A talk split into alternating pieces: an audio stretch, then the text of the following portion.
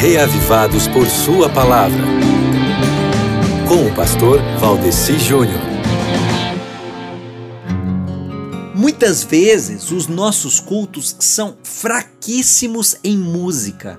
Inventa-se tanta coisa para compor o rito litúrgico e continua-se dando tanta ênfase na importância da exposição da palavra falada, o que não está errado, que parece que aí as músicas congregacionais terminam acontecendo só por obrigação, colocadas numa hora antes da hora, suprimidas em quantidade, sem muita ênfase ou espontaneidade, sem o capricho de um preparo com antecedência que vise a temática plástica da programação, o preparo vocal e instrumental e as estratégias de envolvimento, numa frieza tão grande que chega a se enxergar como duas coisas separadas, o serviço de cânticos e o culto.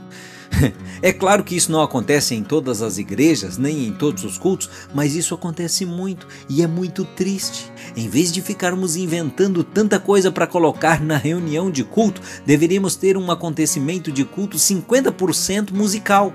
Enquanto estamos cantando, estamos ofertando. Enquanto estamos cantando, estamos orando. Enquanto estamos cantando, estamos glorificando. Enquanto estamos cantando, estamos pedindo perdão. Enquanto estamos cantando, estamos comungando. Enquanto estamos cantando, estamos nos reconciliando, e enquanto estamos cantando, a palavra está sendo exposta. Percebe o quanto a música é importante?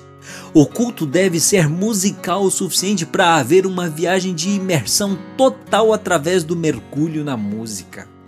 Onde foi que eu aprendi isso? Na leitura de hoje, onde a função mais importante, ao lado das ações sacerdotais na adoração, era tudo o que tinha a ver com a música. 1 Crônicas 6,